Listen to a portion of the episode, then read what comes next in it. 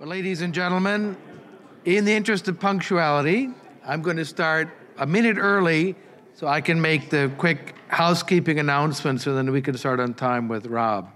So, following Rob's presentation will be the last opportunity to purchase books and pick up shirts. I think pick up means zero price. Uh, all the complimentary materials will be available during the reception, but if you want any books, or shirts and so on, they're going to be uh, outside. Uh, also, the informational flyers on the Independence Hall tour will be available. So you can pick one up at the registration table if you signed up to attend. That'll just give you a sense of, of what to expect.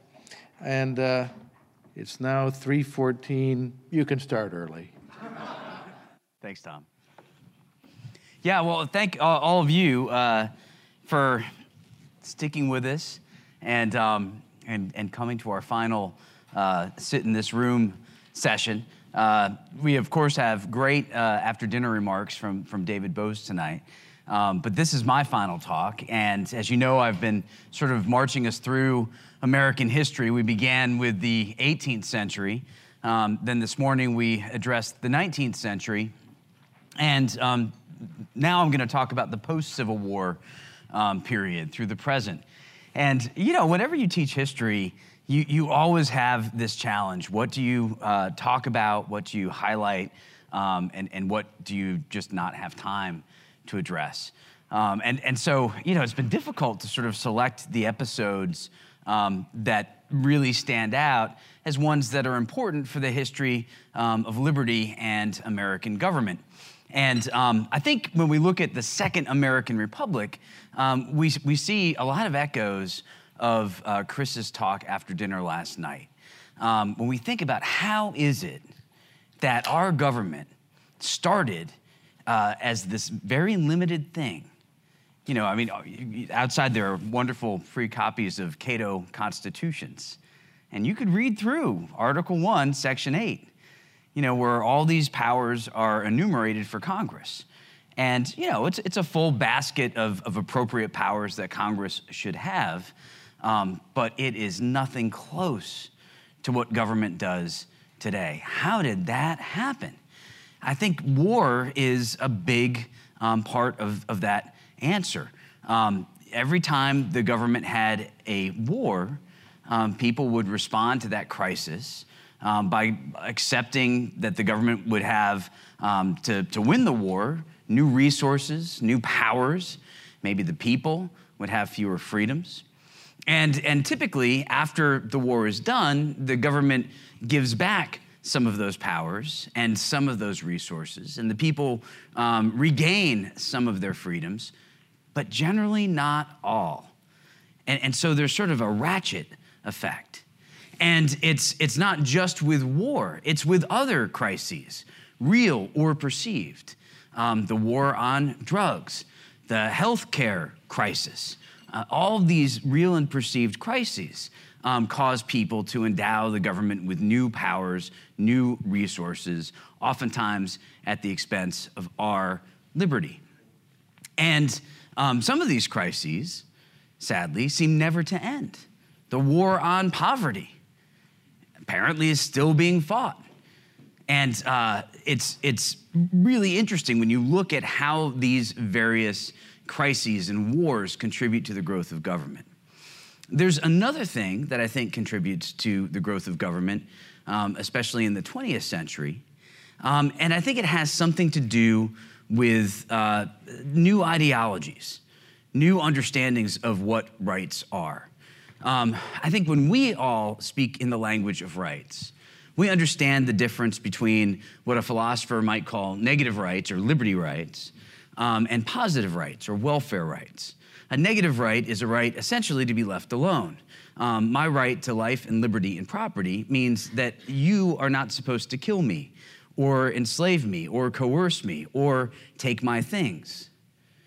Uh, a right to um, affordable housing it's a very different sort of thing. That incurs upon you an obligation um, to provide something for me. Um, and, and so our, the language of rights has changed especially in the 20th century. And I think that that has led um, to the government taking on new responsibilities. And then also, I think um, we could look at some of the, the great triumphs of uh, the, the market economy. The amazing, rapid economic development that took place in the 19th century. And perhaps excuse the people of the era after the Civil War, of the Gilded Age and the Progressive Era and the 20th century um, that follows, of a bit of hubris. I mean, when you think about it, I mean, if you're a, a, a person alive in 1920, let's say, when you were a child, you probably didn't have a telephone. You probably didn't have um, running water. You probably didn't have central heat. You, you, you didn't have an automobile. And yet by 1920, we have all of those things radios, elevators, skyscrapers. I mean, this is a brave new world. And perhaps we could forgive the generation that came of age around the turn of the 20th century for, I think, a great deal of hubris. I think they felt as if um, their world was fundamentally different from the world of the American founding. And as a result, they were entitled to discover fundamentally different answers. And the, uh, the hubris, I think, uh, of, of that generation um, caused them to challenge in some fundamental ways the United States Constitution. They, they challenged it directly, and as we'll discuss, they, they passed a, a bunch of new amendments to the Constitution in the 19 teens. Um, they challenged it indirectly um, and, and disregarded it. And, and, and so as a result, um, we see um, people not being happy to live within the parameters of the government that were laid down um, by that Constitution. When we, when we think about the Civil War, I, hope that you know, I gave enough attention to it this morning. Um, and I hope that I, I, made the point that it really is uh, just a, a, a tragedy. I mean, a tragedy for all of America. Um, and I think it's a tragedy not only for white Americans, but in many respects, it's a tragedy for African Americans. Because while the great accomplishment, the great achievement of the Civil War is that four million Americans are liberated from slavery, there, there wasn't all that much else that was done for them. You know, the, the story that perhaps many of us were raised upon, um, certainly the story that was told to Americans following the Civil War, is essentially that, that Lincoln, the great emancipator, uh, you know, with the stri- strike of a pen, liberated all of these Americans. And they owed to him their eternal gratitude. We, we know it wasn't that simple. Um, we know that it was far more complicated. And we know that the liberation that came to African Americans in the aftermath of the Civil War was far from complete. In part because the period of Reconstruction that followed the American Civil War was, was far from successful. Um, and it was a massive undertaking. When we think about uh, Reconstruction and, and what it was and what it was supposed to be, it, it was not so much the physical rebuilding of the American South, it wasn't like a Marshall Plan for the American South. Um, it was about the remaking of the American South, the reformation, the renovation of the, the Southern society to remake it in the image of the North. And that is a really difficult thing. I mean, it was difficult enough to, to lose as many as 750 thousand lives and, and, and devote tremendous resources and to compromise civil liberties in significant ways for the North to militarily defeat the South. But that's relatively easy.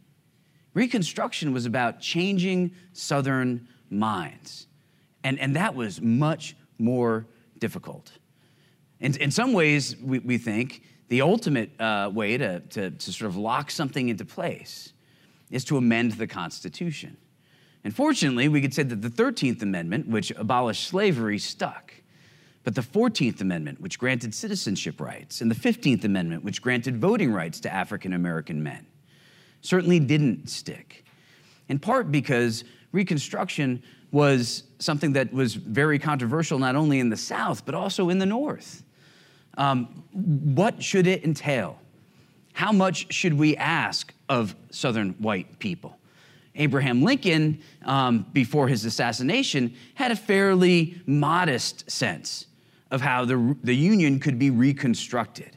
And I think when Lincoln spoke of Reconstruction, he was thinking about the reassembling of the states within the nation's capital, the return of congressmen and senators um, from these formerly rebellious states. He envisioned things like a small minority of, of white Southerners taking loyalty oaths, um, and that would qualify states um, to get their representatives back. Um, but other people said, no, that is just not sufficient. Think about all that we have lost. Think about all that we have invested in this great national product or project that is the Civil War. Certainly, we should expect more from it. And, and yet, how can we, within the limits of our power, within the, the rule of law, within, within the, the parameters, of what we accept as right as people who care about liberty, what can we do? People like Thaddeus Stevens proposed, you know, that former slaves should receive 40 acres and a mule.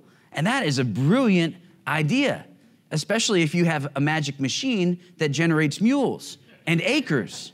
But if you don't, then you need to take that from people. And, and, and by what process will that unfold? the, uh, the, the long product or project of, of Reconstruction is, is one that eventually the North tires of. And uh, by the election of 1876, a number of Southern states have been redeemed, which is uh, the word that was used by Southern whites to mean Southern whites had taken back control of those states. And so those states um, started to turn away African Americans who had been elected to state legislatures or to Congress, or in a couple of cases, even to the, to the United States Senate. And, and those black Republicans had been replaced with white Democrats um, who were intent upon restoring to the South a system of white racial supremacy. There were a few states that were still occupied by the Union Army. And in the election of 1876, it was those states that tended to vote Republican. And essentially, this was one of those elections. We just don't really know who won. It was Rutherford B. Hayes versus Tilden. Um, and it all came down, shocker, to Florida, right? who really won Florida? And in uh, maybe the deal of the century, the Republicans said if you give us the presidency, if you acknowledge that Hayes won Florida, we will give you Democrats um, the end of Reconstruction. We will withdraw Union troops from the South. And after 1877, the South was able to plunge itself wholeheartedly into the process of enacting Jim Crow laws and, and, and barriers that impeded the political participation and the economic participation of African Americans. And the sad tragedy of the Civil War is, is that for many African Americans, other than their legal freedom, which is, of course, extremely important in, in, in terms of their material well being, not a whole lot changed. I mean, there were individuals who stayed on the same plantations where they had once been enslaved. But rather than working in the same fields as slaves, they now worked in these fields as sharecroppers. And they could lease this land from their former master um, and, and borrow from him money um, to procure seeds and supplies until the harvest came in. And when the harvest came due, they would pay him a share of the harvest. And yet, sometimes the harvest wasn't what they expected.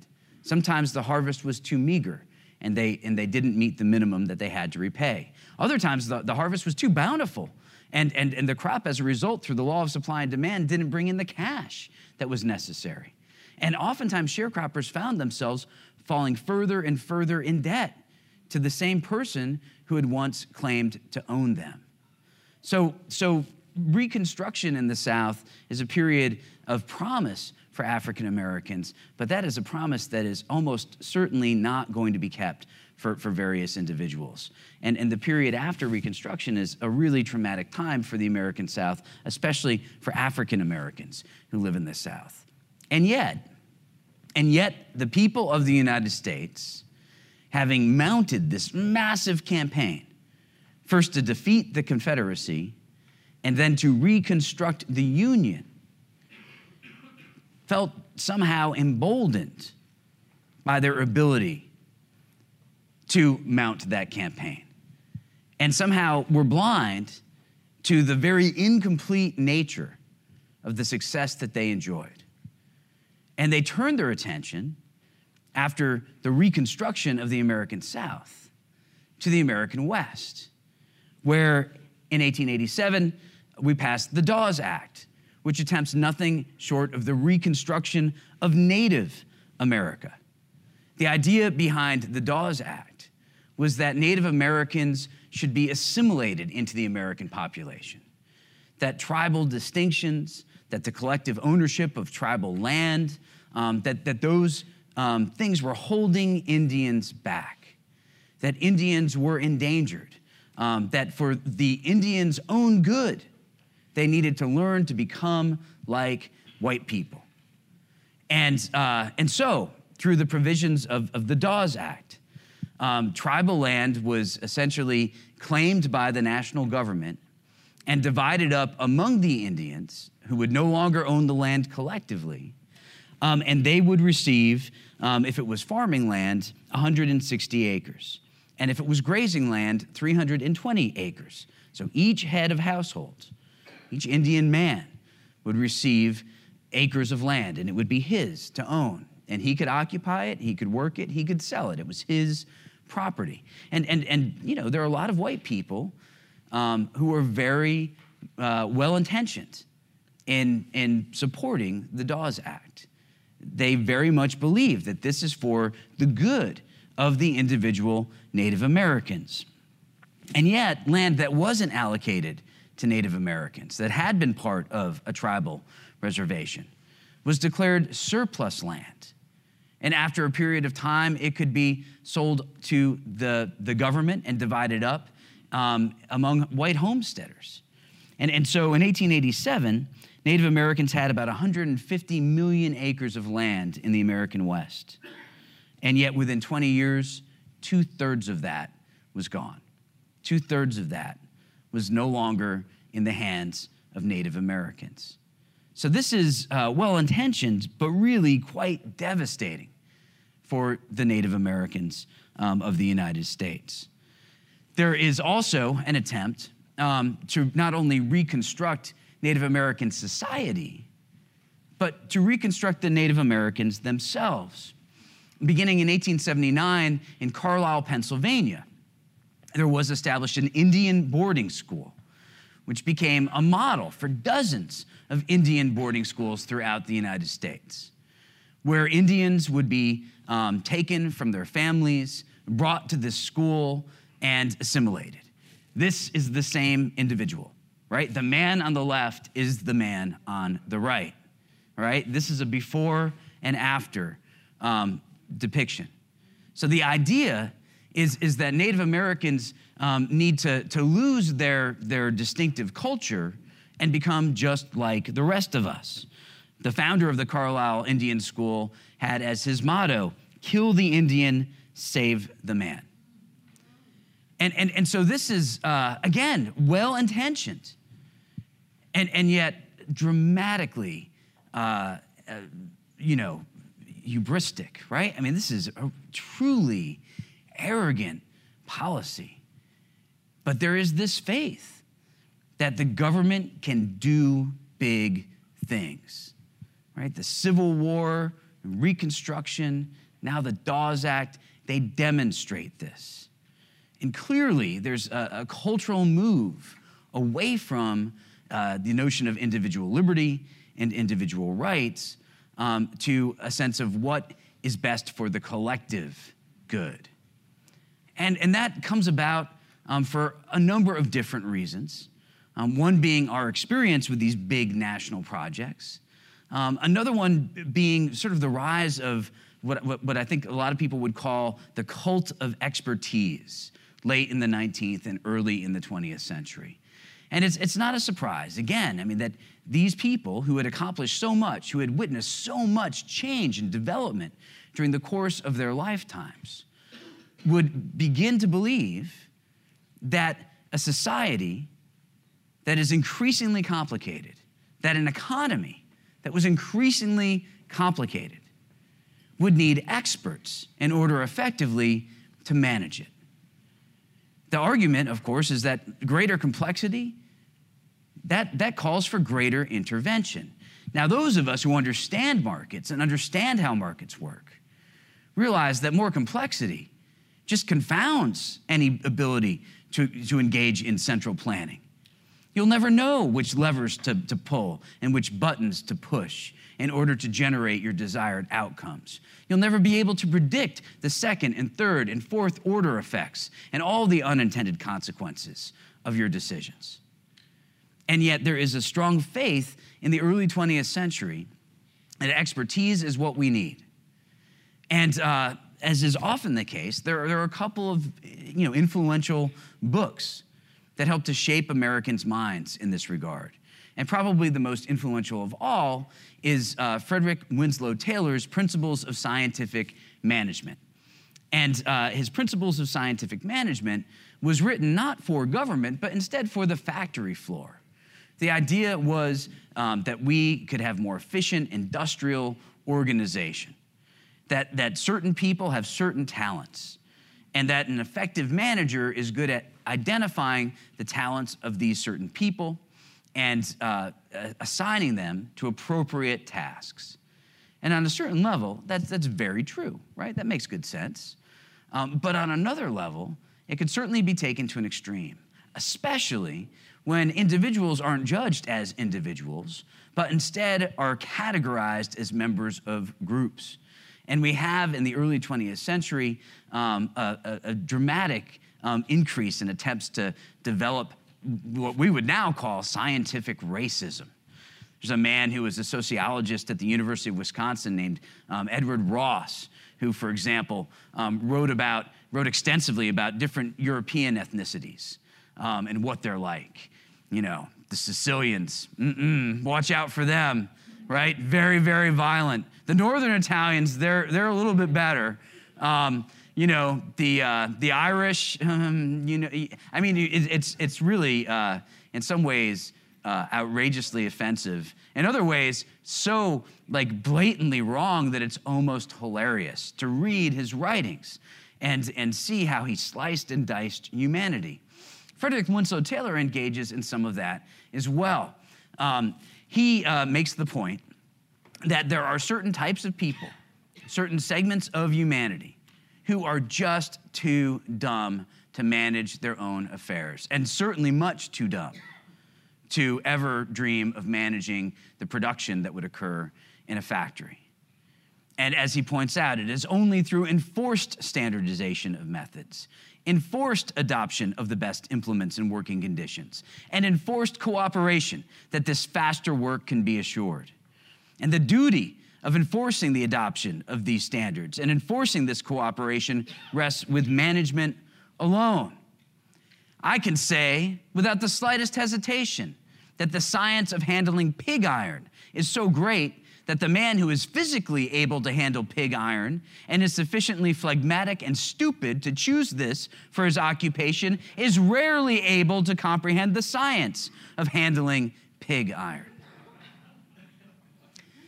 Now, I mean, this, is, this, may, be, this may be fine for a private business, right? Which, which can succeed or fail um, by the degree to which it adheres to Fred, Frederick Winslow Taylor's principles. But, but what's scary about the theory of scientific management is the degree to which it is adopted by other parts of society, including the government. You know, if you went to a public school or many private schools, um, you had a very different experience than people had um, in the 19th century. In the 19th century, oftentimes it would be a one room schoolhouse. And oftentimes uh, there would be a teacher who would teach um, all different grades in all different subjects. But of course, in the early 20th century, we believe in expertise. We believe in specialization. We believe in segmenting society. And so, and this, you know, this may well be a good thing pedagogically. I'm not saying that it isn't. Um, but we uh, have specialist teachers. Some teachers teach science, others math, others literature, others social studies. No more history, sadly. Um, others home economics. And, and they teach at different grade levels. And all of these people meet in different rooms of this big building. And just like the factory, we signal that it's time to get up and move by ringing a bell. And these schools are, are not only made more efficient through the ringing of bells, but there's this added benefit, right? It's preparing young people for future work in these factories. And, and, and so the theory of scientific management is one that is, uh, is taking hold um, beyond the factory floor and in many aspects of American society. This, this notion of expertise, this notion that there are certain um, ethnic groups that are more fit than others for, for uh, intelligent pursuits, um, that different ethnic groups have different capacities, different capabilities, different innate traits, um, that it really isn't much nurture, it's really largely nature, um, is, is brought about through the eugenics movement which within the United States uh, is, is one of the most embarrassing components of, of what we would call um, the progressive era, right? And we, we understand that that term, um, progressivism, is oftentimes just loaded and dripping with irony. Um, during the progressive era, the eugenics movement really takes hold. Um, and the idea is if we know that there are certain types of of people, certain classes of humanity, certain ethnicities that are better qualified than others, uh, that, that are more likely to succeed, then shouldn't that have some impact upon the policies for, say, immigration? Shouldn't that have some impact um, on policies regarding who can legally marry? Uh, Connecticut, for example, in 1896, um, passed a law that prohibited um, marrying um, to anyone who was considered epileptic, imbecile, or feeble minded. And other states followed suit. And forced sterilization of people who fell into those uh, and other categories criminals, um, oftentimes, people who were considered incapable of caring for themselves, um, who were perfectly able minded. Oftentimes, this would fall disproportionately upon uh, immigrants and in the American South, especially African Americans. Between 1909 and the ni- 1960s, 60,000 Americans were sterilized to prevent them from reproducing. So, I mean, this is a, a, a and, it, and it's amazing when you think about it. From 1909, okay, I got that, 1909, that was a different time, kind of crazy, to the 1960s. So, I mean, we were still living um, in the shadow of the progressive era. Um, this, this sense that it's not about the individual, that it's really about the collective, right? That it's not about um, individual rights, it's about some utilitarian calculation of, of, of the greatest good for the greatest number. That's what should drive government policy. That is very much a part of the progressive era. Of course, over the uh, progressive era, there are two American presidents who loom large. Um, looming largest of all, I guess, is Teddy Roosevelt. Uh, as a guy who himself needs to lose a little bit of weight, I want to give him a little pro tip don't stand next to large globes. It's not, not particularly slimming. Um, but, but, but of course, it is appropriate for Teddy Roosevelt because, as Chris mentioned to all of us last night, um, it's Teddy Roosevelt who helps to launch America's expansion um, as, as a world power within the 20th century. Um, a participant himself in the Spanish American War, um, Teddy Roosevelt is going to help launch the Great White Fleet, um, is going to help supervise, I'm sorry, single handedly dig the Panama Canal. Um, and, and on the domestic front, um, he is going to be very consequential as well. Teddy Roosevelt has the sense that American government um, can do and should do a whole lot more than traditionally in the past it had done. And, and so, uh, as a result, um, he is willing to engage in unprecedented intervention into our domestic economy. Um, busting trusts, intervening in business labor disputes, um, signing into law the 1906 Meat Inspection Act. I mean, I'm pretty sure that like uh, George Washington, when he was president of the United States, never envisioned that it would be his responsibility um, to, to inspect the food of Americans. Um, but that is a responsibility that the national government takes upon itself under Teddy Roosevelt. Um, we have uh, the passage of the Pure uh, Food and Drug Act, um, and, and, and all of these different uh, laws, we should remember, are very uh, susceptible to what we might call regulatory capture. Right? They're very susceptible to the, the, to the industries that, that people desire to regulate using their influence within our nation's capital to set the terms of the regulations under which they're going to be held accountable. So, the Meat Inspection Act, for example, was, was set up in a way so that uh, businesses that, that made meat received this wonderful you know, federal USDA seal of approval, which was very reassuring to consumers, especially after the publication of Upton Sinclair's novel, The Jungle. And yet, because they helped to help, because they helped to write the terms of the regulations under which they were going to be held responsible, they could predict when uh, federal uh, inspectors would arrive. They would have time to tidy up, you know, let's shoo the rats away, you know, all, all, all that good stuff. Um, and, and also, you know, we, we should know that um, these regulations impose certain costs upon businesses. And if you're a large corporation, if you're a big and established business, you can absorb these costs, sometimes quite happily, because your smaller, upstart competitors can't. And these regulations can put them effectively out of business.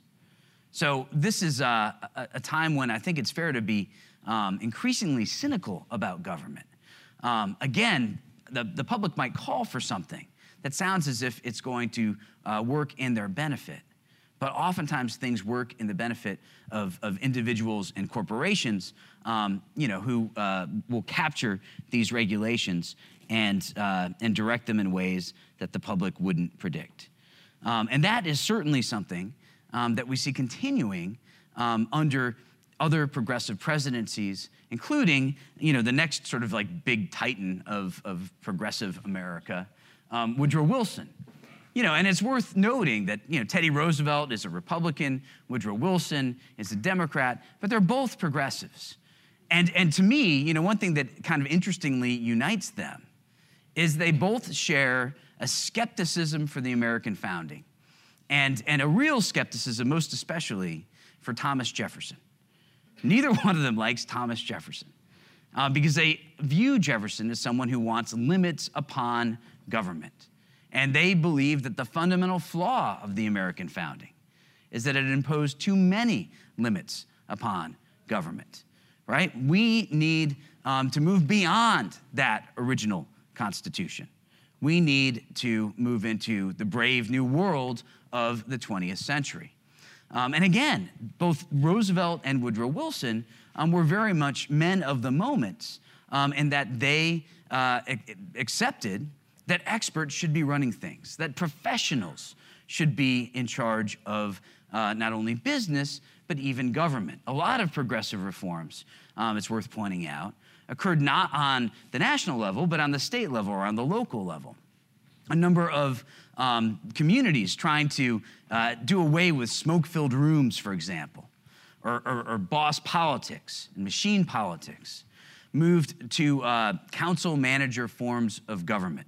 So there would be an elected town council, um, but it would hire a professional town or city manager, someone who had special training, special education, which equipped him to manage the affairs and responsibilities of a municipality. And this person, at least in theory, was above politics. This person was neutral. This person um, would work for the good of, of the community um, and have a contract um, within which he was you know, safe uh, to enjoy his um, employment and was immune from political pressure, in theory.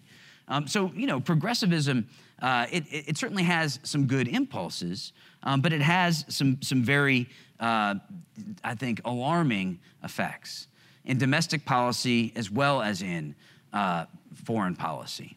You know, Woodrow Wilson, um, when we think about Woodrow Wilson, when I think about like one of the, the campaigns in American history, the presidential campaigns in American history, that I could sort of imagine myself if I went back in time getting behind um, it would be Woodrow Wilson's uh, presidential campaign in 1916. Uh, you know, he, he is, is running for reelection, um, and his big promise is to keep us out of war. Once again, right? Europe has been plunged um, into conflict. And once again, there are, are, are people who think that Americans should somehow involve themselves in this foreign war.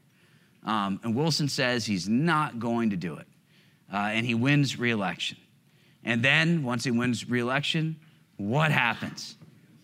He does it, right? Oh, I hit the wrong button. He does it. Ooh.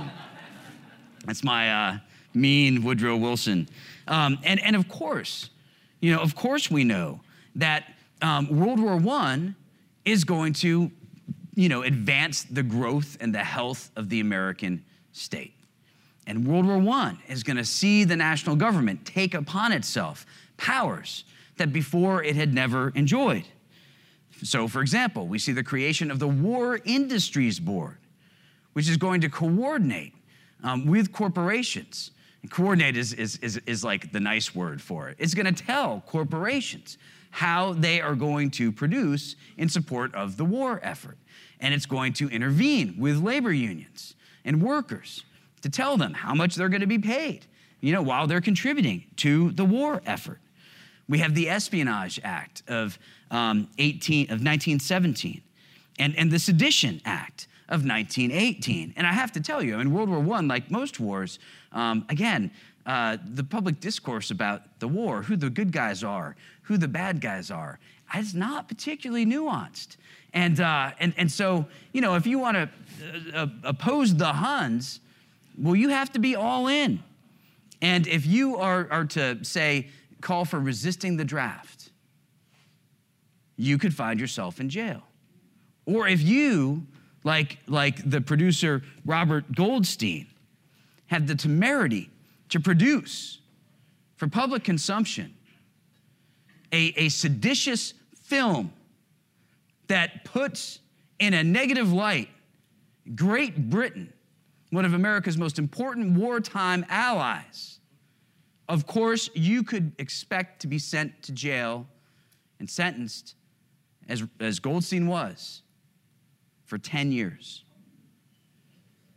The name of his seditious, anti American film that put our wartime allies in a bad light the Spirit of 76. It was about the American Revolution. It was a film about the American Revolution. And he was sentenced to 10 years in jail. Don't worry, he was only only served 3, so it's okay. But I mean, this is really uh, amazing, really astounding. You know, when you consider, um, you know, the powers that the government is taking upon itself. It goes without saying that there's national conscription. Um, it goes without saying um, that, that, that the government is spending um, more money than ever before. Um, it, it, definitely bears re saying what Madison has said, I think now for the third time um, during this long weekend. Of all the enemies of true liberty, war is the most to be dreaded because it comprises and develops the germ of every other, the seed of every other, that being standing armies, debts, taxes, infringements upon civil liberties right? All of these things that, that very predictably um, result from war. It's not that war is, is, is never necessary. It's not that war is always more bad um, than, it, than, it, than it could possibly be good. Um, it's that war is always a dangerous thing, though, and, and that we, um, we plunge ourselves into it oftentimes at our own regret. Um, we see during the course of Wilson's uh, administration the, um, the ratification of, a number of different amendments to the Constitution. um, either amended during his presidency um, or you know the, the process of amending the Constitution is begun and largely accomplished during his presidency. We see in 1913 the ratification of the 16th Amendment, which makes constitutional the federal income tax. And of course, originally, the federal income tax was very low. And originally, the federal income tax only applied to a small number of people. But of course, during the course of the, the First World War, it's going to grow and rates are going to rise, and the number of people who fall within its net is going to increase. And uh, rates will not return to their pre war averages. One of the reasons that an income tax was politically palatable was that um, a number of Americans desperately wanted to see a national um, prohibition of alcohol. And uh, as we know, um, that would be brought about by the 18th Amendment, which was passed in 1919. One of the reasons we needed an income tax, if we were ever going to enjoy the dream of prohibition, is, is that um, a, a, an excise t- a tax on whiskey that's back, you know, back for the 20th century, had been a significant source of federal revenue. And if alcohol were going to be prohibited, we needed a new, new stream of revenue. And so we turned, uh, I mean, it's really a terrible thing when you think about it. Um, you get an income tax and you no longer can, uh, can have a drink. I mean, I, I, just don't understand how, how the American people uh, went for that, um, but indeed they did. Uh, we have in 1917 the passage of the 17th Amendment, which provided for the direct election of senators. And again, I mean, this is, this is proposed and couched very much uh, in, the, in the same terms that you would expect to hear from progressives. Uh, we, we want to get rid of the smoke filled rooms. We want to get rid of boss politics. Um, you know, the best way to expose corruption um, and sanitize our politics is to expose it to the light of day. Um, and what could better expose our politics to the light of day than the direct election of senators? Let the people decide who will represent them in Washington, D.C. Why allow state legislatures to continue to have this power? Now, this guy could tell us why. I mean, the, the, the, the, fact that state legislators elected senators meant that the Senate was essentially um, composed of ambassadors from state governments and that if the national government were to consider a bill that would usurp the powers of state governments, certainly it would be stopped in the US Senate. And if it wasn't, those senators were not going to be reelected by their, their respective legislatures. I mean, this had an important balancing function as far as the, the balance of power between the state governments and the national government. But as soon as it's gone, that is gone.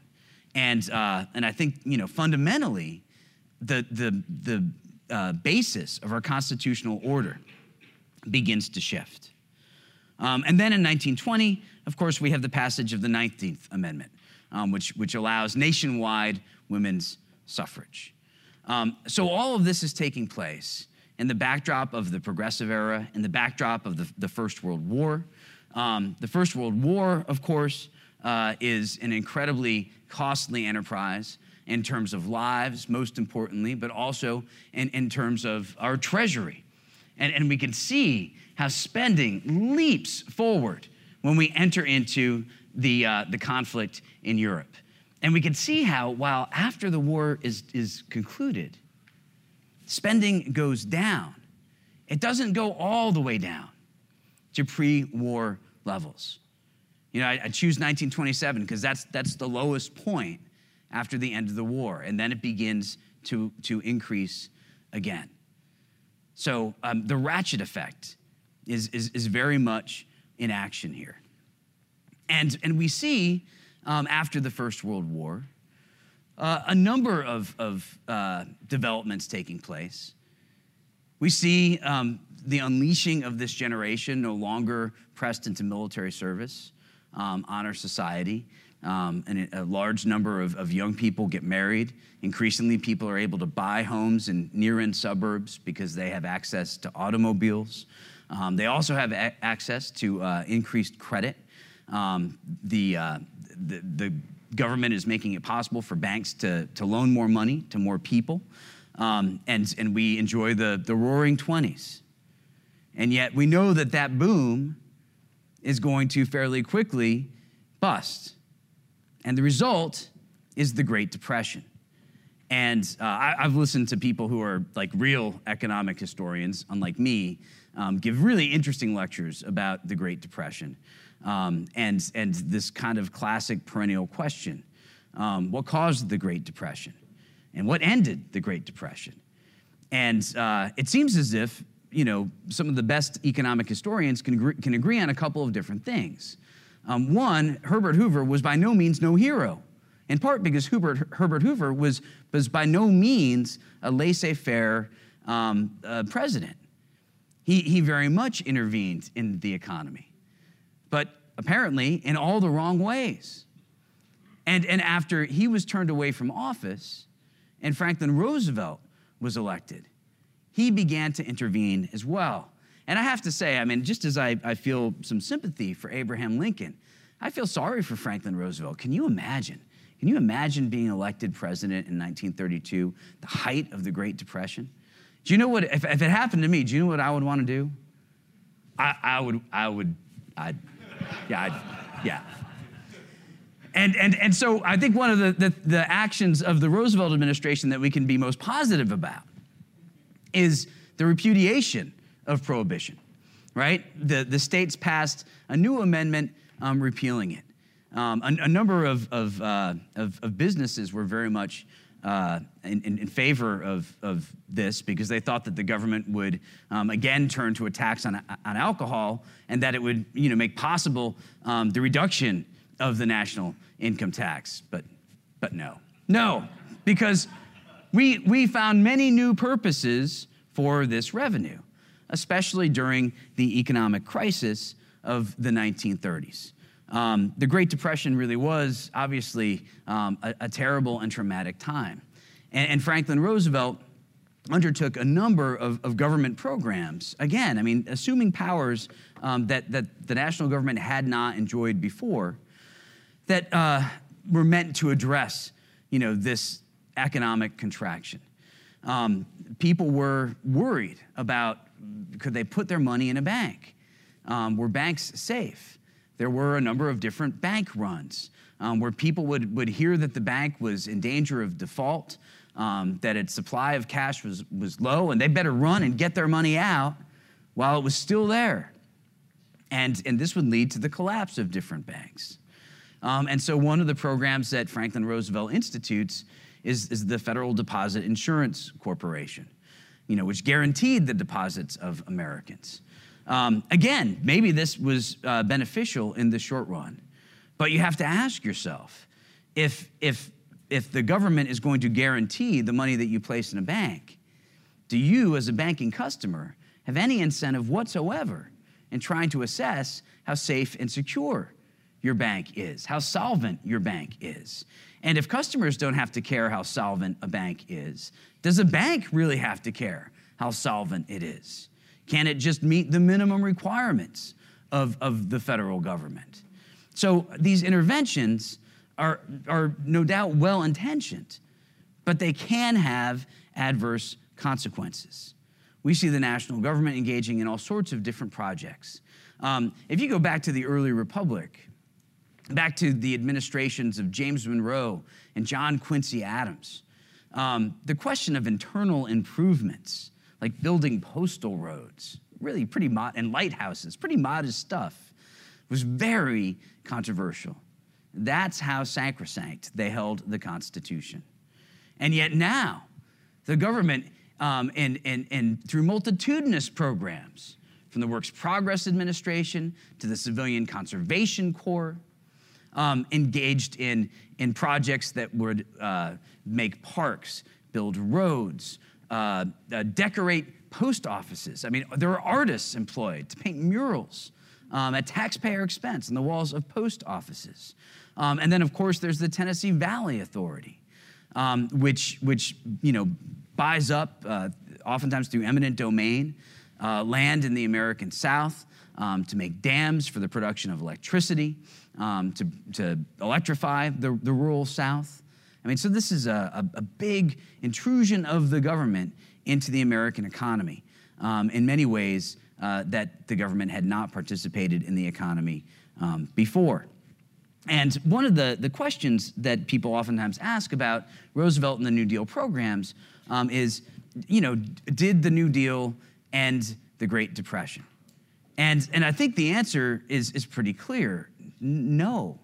Um, in fact, it seems as if the New Deal prolongs the Great Depression. If you look at earlier responses to, to depressions and recessions, um, and you look at presidents who essentially do nothing and, and let the economy bottom out and regain its footing um, and restore its equilibrium, um, those, those uh, corrections might be dramatic, but they're brief in their duration. So it seems as if the New Deal is, is, is probably um, making the sting of the Great Depression less painful for the people who are beneficiaries of these programs and these jobs that are created through these programs. Um, but it makes it prolongs the pain because the economy never really gets an opportunity um, to readjust. Um, Pierre uh, DuPont um, wrote a letter to his shareholders um, early in the Roosevelt administration. And, and, and his complaint about the New Deal was essentially this I don't know what's going to happen next. And so I don't know what to do. I don't know how to plan. I don't know how to respond. When, when, when the, the, the national government is, is moving around like a bull in the china shop that is the American economy. We don't know when we can stand, when we should crouch, where we should take shelter, um, how, if we should get out of the way, um, what we should do next. And, and so it seems as if the New Deal, um, while of course it had positive effects for the people who were its direct beneficiaries, overall um, had some, some really deleterious effects um, for the people of America.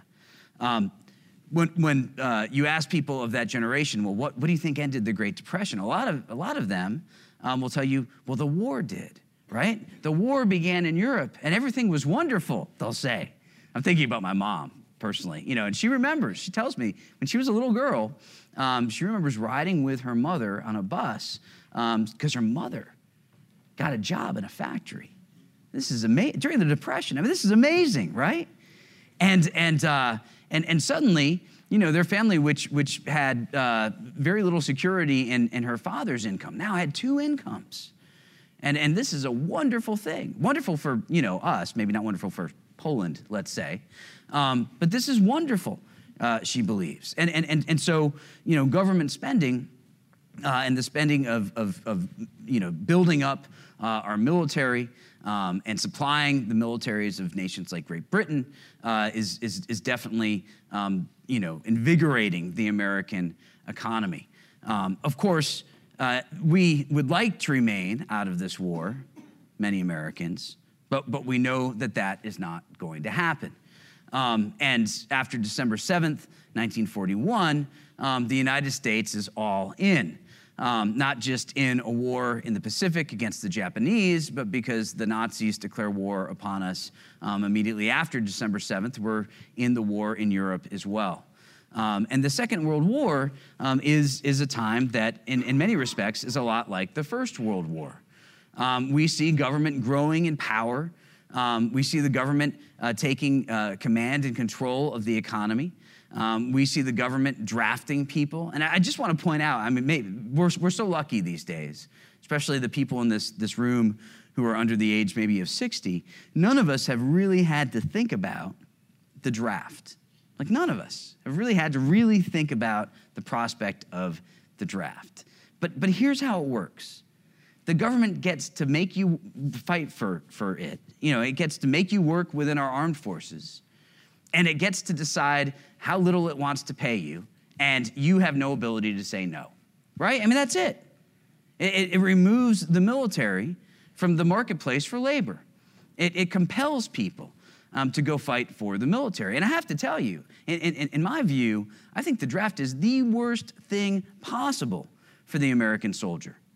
Because not only does it open up the American soldier or sailor or Marine to, to exploitation, clear exploitation, it also removes whatever degree of heroism can be attributed to the American soldier who volunteers to fight for his country against an external threat like the Japanese or the Nazis, which I think is a really tragic thing.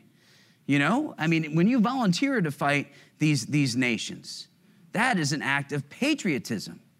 When you are commanded to put on a uniform and fight these nations, however brave you might be, however patriotic you might be, you're, you're there because of an act of submission.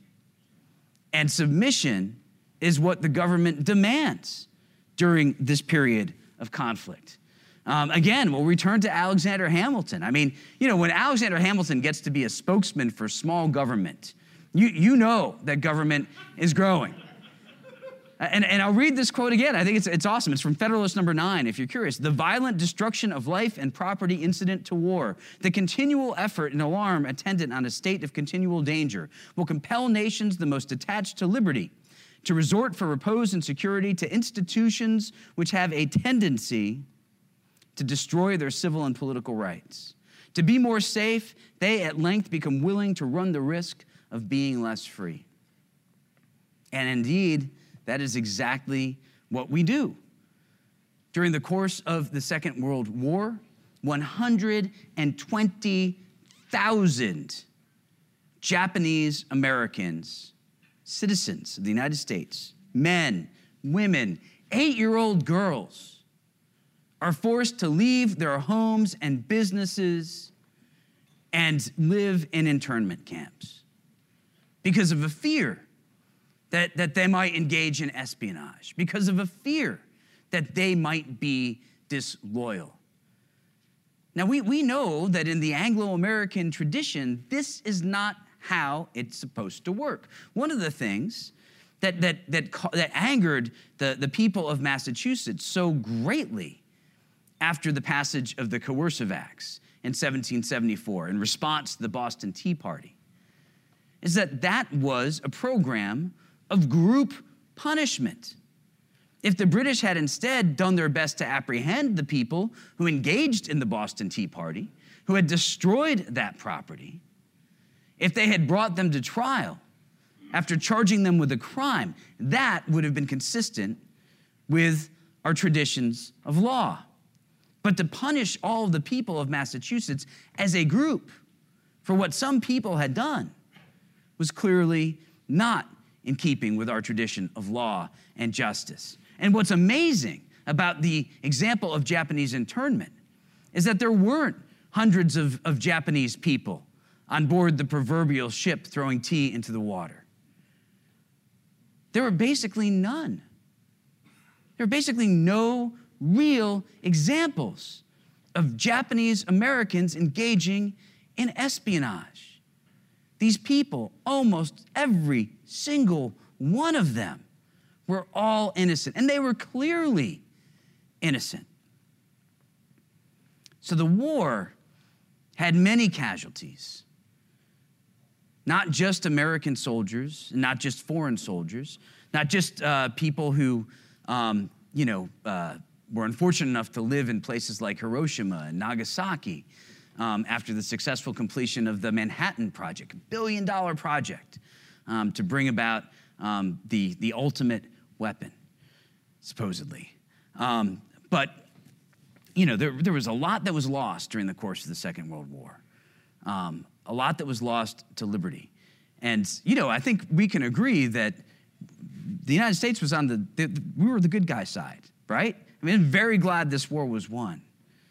But, but the process by which how the war was fought is, is certainly problematic and certainly causes us to, uh, to reconsider, um, you know, just the degree to which this war advanced the cause of, of human freedom and, and liberty. When we, uh, when we think about the aftermath of the Second World War, um, oftentimes we think about new government programs, like the GI Bill like uh, federal loans to veterans, especially if they're white, um, because they could get a loan to buy a house in Levittown, Pennsylvania, or Levittown, Long Island. Um, we see the, the increase of suburbanization. Um, and increasingly, we see sort of the bifurcation of American society between white America and black America. And, and again, I mean, this is largely a result of, of US government programs. Um, we see uh, also some interesting acts that are going to lead to some heroic events. First, dastardly acts um, that lead to greater heroism. Um, the civil rights movement is, is a long one, right? And I don't want to pretend that it, it hadn't begun um, before the Second World War. Certainly it has. But when we start thinking about um, the big successes of the civil rights movement, like Brown versus Board of Education, um, it's probably worth turning our attention um, to the summer of 1954. Because this is really interesting. It's just interesting how history works sometimes. There's a, a kid from Chicago. He's 14 years old. His name is Emmett Till. And his mom has sent him down to Money, Mississippi to visit his great uncle. And uh, he's playing with his cousins and some friends down in Money, Mississippi. And he goes into this white owned store in this, this black uh, sharecropping region called Bryant Store. And the 24 year old uh, wife of the owner of Bryant Store is behind the counter. And Emmett Till uh, the, the accounts vary. He either says, hey, baby, or he, he whistles at her. And, and, and that is like a just very serious transgression, right, of, of the rules that we're supposed to divide and separate um, people who were white and people who were black, especially black men from white women. And several nights later, Emmett Till, who was asleep in his great uncle's house, um, two men banged on his great uncle's door and demanded um, that he turn over the boy, right? And uh, they, they, they are handed Emmett Till, and they take him to a barn, and they torture him, and they beat him.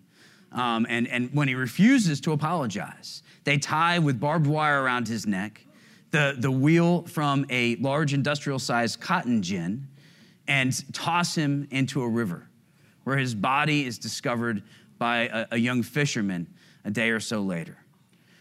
Emmett is, uh, is everyone thinks, going to be buried, um, you know, in Money, Mississippi.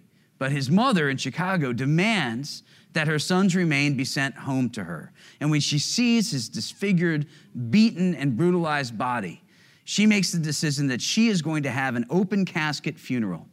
And she is going to invite the press there and photographers from, from Look and Jet Magazine, an African American magazine, go and photograph the deformed, disfigured body of Emmett Till. And America sees, right, the brutality of this system of, of white supremacy in the American South. Um, the result is, I think, a significant boost in the movement for racial equality.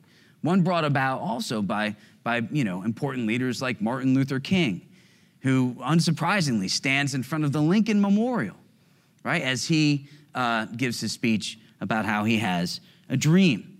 Um, throughout the end of the 20th century, we have a succession of presidential administrations. Um, you know, Kennedy starts the Peace Corps um, and accelerates the space program.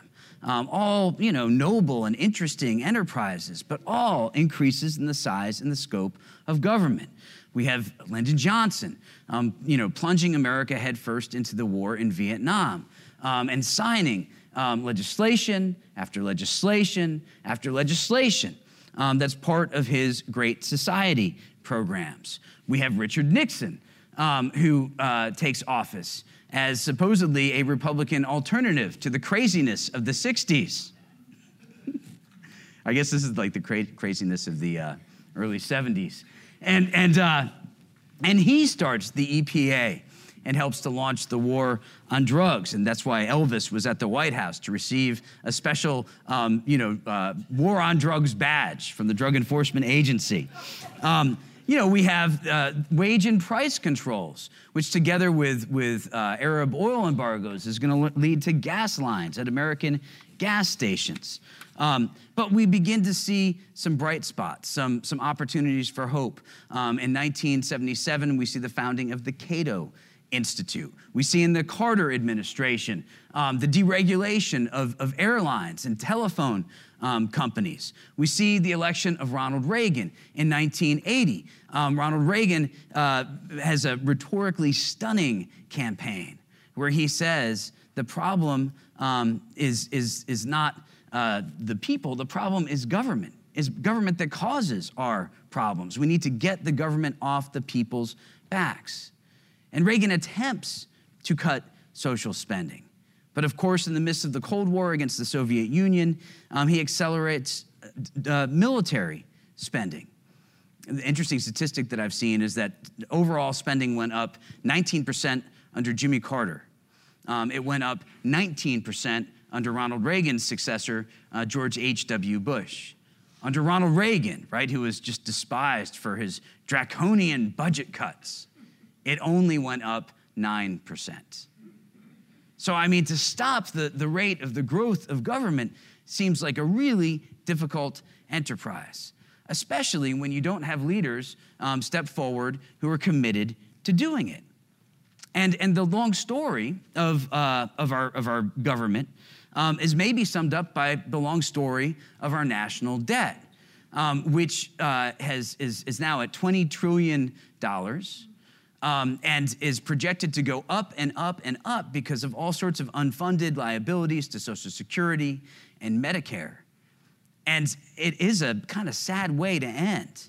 So instead, I'm going to just tell a, a quick story um, that, I, that I hope will put a smile on your face. So, um, about, I think, eight years ago now, uh, we were down in Philadelphia as a family. I, I went to a different conference. It was, uh, it was a history conference, and we took a little bit of time off to play some hooky, and we, we toured around, and we went to Independence Hall and Congress Hall, and we went to the Constitution Center, and we went to the Betsy Ross House, and we had dinner at the City Tavern, which is this great restaurant where the Continental Congress took their meals.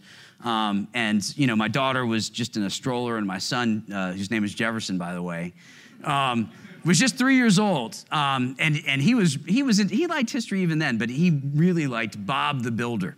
And he had this plastic Bob the Builder toolkit. It had a hammer and a saw and a drill and all this good stuff. And we're eating dinner at City Tavern, and he started talking about how we didn't see the Liberty Bell. And he really, really, really wanted to see the Liberty Bell. So we, we paid our bill and we kind of rushed over um, to the Liberty Bell Pavilion. It was almost seven o'clock. We were worried maybe it would be closed. It turned out we were the last people they let in. And we walked up to the Liberty Bell, and there was a very nice park ranger. And uh, he started talking to us. He heard that my son's name was Jefferson, and he liked that because he's park ranger at, you know, Independence National Historic Park. And he, uh, he, um, you know, started talking to me, and he found out I was a professor at West Point, and we had read some of the same books about the American Revolution. So he really kind of warmed up to us. And, and then he kind of leaned forward and he said, Do you want me uh, to let him touch the bell? And I had two thoughts uh, my first thought was, is this how our federal government safeguards our national treasures? and, and my second thought, of course, was, heck yes. and, and so Jefferson got to touch the Liberty Bell. And I snapped a, a, photo with my phone, and I could see the park ranger wince, but I'm sure he told himself, oh, he'll never show that to anyone. So, um, and, and then as we left the Liberty Bell Pavilion, I could hear my three year old son muttering something under his breath. And, and I said, Jefferson, what's, what's the matter, buddy? And he looked up at me and he said, It's, it's cracked, Daddy. It's cracked. But then I could see he got a light in his eyes and he kind of stiffened up a little bit. And he said, I'll fix it. I'll fix it with my tools.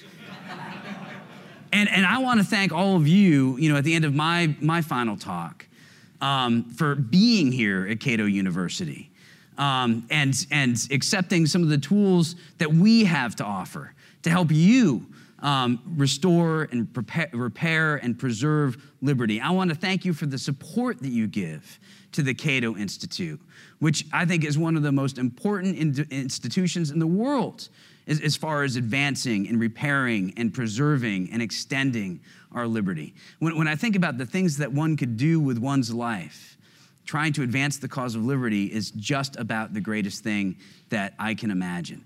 Um, so, for all that you do to make that happen, and for all that the people at Cato do to make that happen, thank you all very, very much.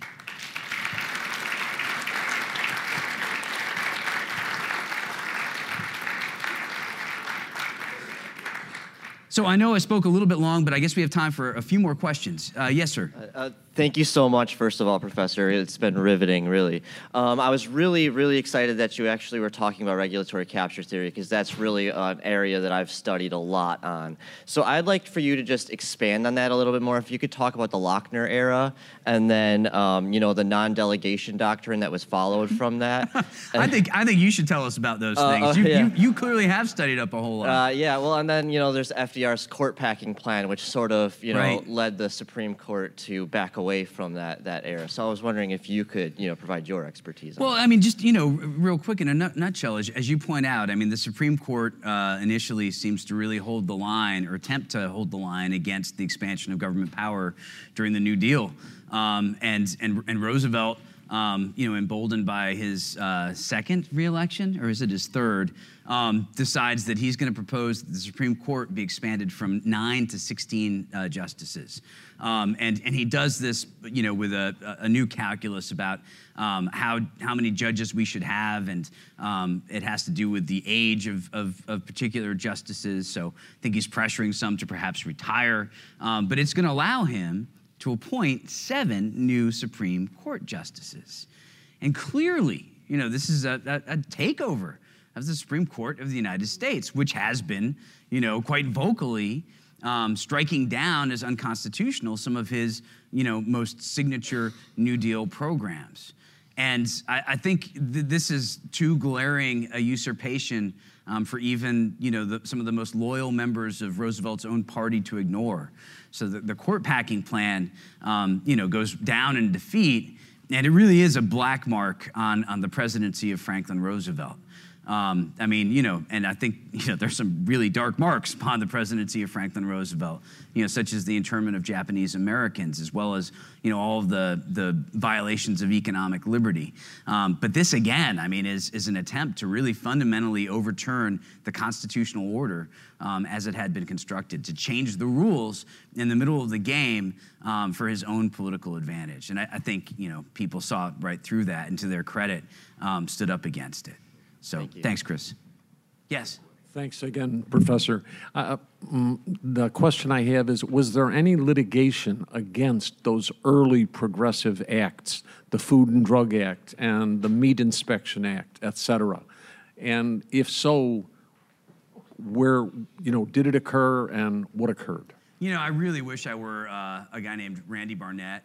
Um, or perhaps I could be a guy named Clark Neily, who is uh, now working at, at the Cato Institute um, who are, who are uh, law lawyers and law professors who really know this stuff cold. Uh, I, I, know that yeah, there are challenges, um, but you know clearly they're they're not successful ones because the government you know grows and grows apace. And I think you know when things were struck down, people would find another way um, you know to bring about the changes they wished. According to this, I have uh, three minutes left, so I'll, I'll try to answer your questions quickly. Uh, this is one.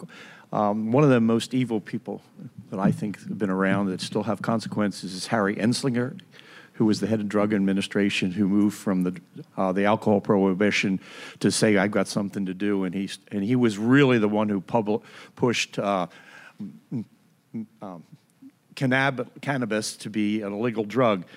Is this is he a technocrat? Because I never thought of it that way, or was he purely because most of his arguments were racist? Uh-huh. Some of the things you, you said in regards to, you know, this is a drug that, that makes black people rape white women. I mean, was he just a technocrat? Or really, was he just a racist that happened to be a bureaucrat? Well, you know, I, I, I know very little about this, this man specifically. Um, I, I, will suggest that it's possible to be both. And uh, perhaps, perhaps that was the, the, the case. Um, but, but I have to say this I mean, I think that the vast majority of people, um, again, not everyone, but the vast majority of people are motivated by good intentions. It's just that they oftentimes can't foresee um, what their actions will bring about. Um, and, and, and, and, that's, and that's the scary thing. We could see how well intentioned government could have you know, dramatically bad consequences. Um, when you allow it to grow and expand, just imagine the danger that, that can befall all of us if people with bad intentions get in control. Yes, sir. Thanks, Bob. I, this is a real simple one, but uh, despite the efforts of people like you to educate and Cato and Heritage and other think tanks that are trying to preserve liberty and explain where we've been and where we're going, I just wonder, do you, we are still losing this war, in my view. I may be the most pessimistic man in the world, but I don't see us winning many battles. I just wonder if maybe you might want to just talk for a minute or so do you see any optimism? I asked the same question to Antonin Scalia. He didn't give me a very good answer, so I hope yours is better. Well, well I've, I've never had to best Antonin Scalia. And uh, so thanks, thanks for setting the bar uh, impossibly high. I, I will say this I, I will say um, that my hope is, is that, you know, through the efforts of, of Cato and, and other organizations, um, that, yeah, I mean, we, we will bring about change in the attitude of people toward government um, and that that will bring about a change in, in government. I know it's not a guarantee, but I've seen all sorts of revolutions just in my life. I'm only 47. I mean, I'm not the oldest guy in the world, but but I mean, just think about like you know, gay rights, for example, and, and the degree to which that has changed. 15 years ago, the idea of gay marriage was this laughable, weird fantasy, and now it's the law of the land. I mean, it's incredible how change can come about, how quickly it could come about. But I'll, I'll say this one last thing.